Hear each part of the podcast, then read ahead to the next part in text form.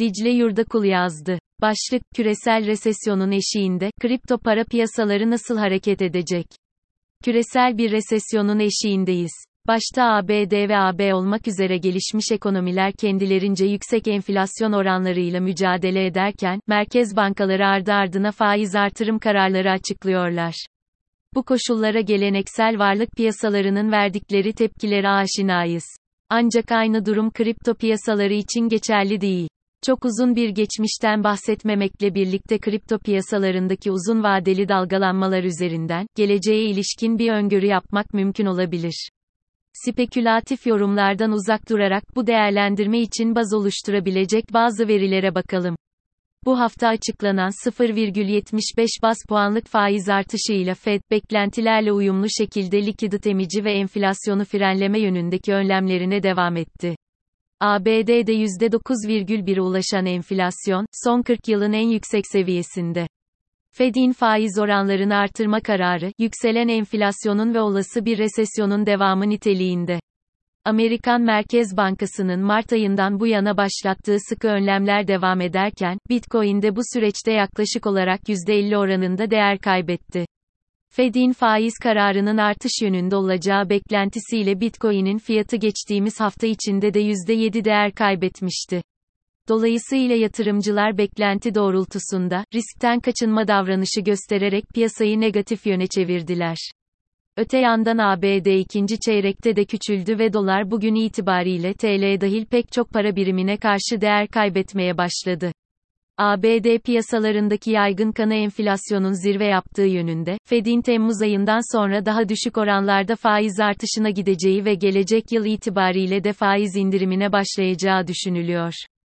Şayet beklentiler doğrultusunda sıkılaşma politikası gevşetilirse, bu kripto paralar gibi risk varlıklarının toparlanmasına neden olabilir. Bu hafta içinde beklentilerin aksine bir gelişme yaşandı ve Fed'in faiz artırımı duyurusunun ardından, kripto piyasası pozitif yönlü küçük bir rally yaptı. Bunun olası açıklamalarından biri 100 puanlık artış yerine 75 puanlık artış gerçekleşmiş olması. Öte yandan kripto piyasasındaki yükselişten en karlı çıkan ise Ether oldu. Haberin ardından Bitcoin ve Ether sırasıyla %8,73 ve %16,67 değer kazandı. Bu kısa dönemli yükselişin yanı sıra Ethereum'un beklenen birleşmesinin de Ether'ı yükselteceği öngörülüyor. Hatta Bitcoin'i tahtından etmesini bekleyenler dahi var. Dünyanın en popüler ikinci kriptosu olan Ether, Haziran ayında yaklaşık %90 oranında toplanarak etkileyici bir geri dönüş gerçekleştirdi. Öte yandan muazzam bir teknik gelişmenin de değerini yükseltmesi bekleniyor. Ethereum zinciri, iş kanıtı, PAF sisteminden hisse kanıtı sistemine geçiş yapacak. Eylül ayında gerçekleşecek olan Ethereum Merge, aynı zamanda Ethereum'un para politikasını dönüştürerek ağı çevresel açıdan daha sürdürülebilir hale getirecek ve ETH'nin arzını azaltacak. Dolayısıyla Ethereum Merge sonrasında Ether'ın ciddi bir ivme kazanarak Bitcoin'i tahtından edebileceği savı geçerliliğini koruyor. Gelelim dünyadaki görünüme. Dünya geneline baktığımızda da Fed'in yalnız olmadığını görüyoruz. Amerika Birleşik Devletleri ve diğer gelişmiş ekonomiler gibi Avrupa'da Covid sonrası harcama patlamasının sonuna gelmek üzere ve uzun süredir uzak olduğu bir sorun olan yüksek enflasyonla mücadele içinde. Haziran verilerine göre Avrupa Birliği'nde yıllık enflasyon %9,6'ya yükseldi. Euro kullanan 19 ülke için ise bu oran %8,6'ya ulaştı.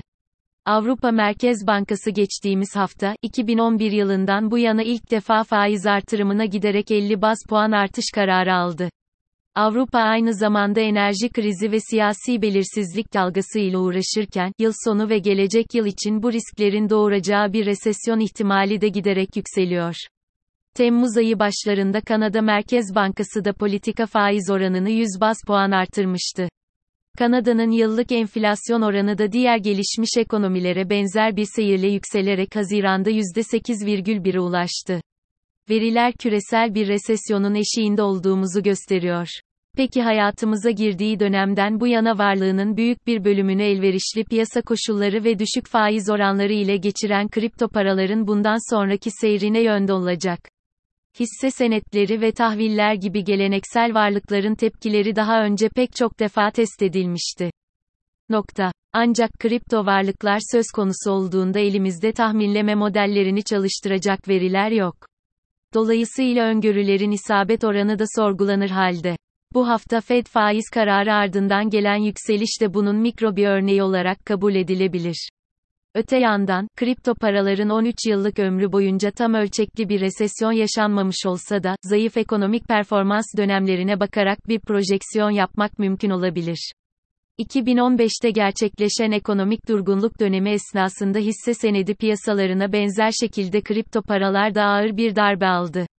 Kripto piyasa değeri, 2015'in ortalarında dibe vurarak, 2014 yılının başına kıyasla %70 oranında düşüş yaşadı.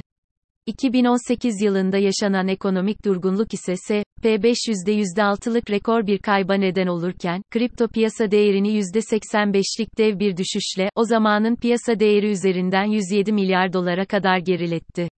Bu süreçte Bitcoin'de 19 bin dolar seviyesinden 3 bin dolara kadar gerileyerek tarihindeki ilk büyük düşüşünü gerçekleştirdi. Bu tablodan açıkça anlaşılacağı üzere resesyon dönemlerinde yatırımcının güvensizlik algısının yüksek olduğu piyasalar sert darbeler alıyorlar. Geçtiğimiz yıl içinde, başta stabil kripto paraların çıpasını kaybetmesiyle ortaya çıkan türbülanslar ve bu düşüşlerin süratle yükselttiği kripto korku endeksi olmak üzere farklı nedenlerle kripto piyasaları rekor düşüşler yaşadı. Resesyon beklentilerinin üst düzeye çıktığı bu zorlu döneme bu vaziyette yakalanan piyasalar için pozitif bir öngörü yapmak mümkün değil. Öte yandan, durgunluk dönemlerini takip eden süreci de gözden kaçırmamak gerekiyor.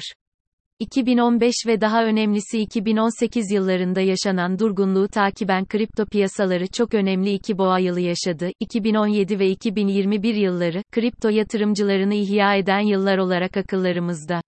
Resesyon dönemlerinde piyasalara dipten yatırım yapan yatırımcılar, 2017 ve 2021 boğa dönemlerinde büyük kazançlar elde ettiler. Ancak bu kıyaslama üzerinden doğrudan bir sonuç çıkarmak da son derece hatalı olur. Zira o günün dünyası ile bugünkü koşullar arasında, başta kripto yasakları, vergilendirme ve diğer regülasyonlar olmak üzere pek çok makro faktör değişmiş durumda. Benim görüşüm, makroekonomik koşullar iyileştiğinde diğer piyasalar gibi kripto para piyasalarının da yükselişe geçerek yatırımcısına kazanç sağlayacağı yönünde. Ancak bu kazancın önceki boğa dönemleri seviyesinde olması düşük bir ihtimal.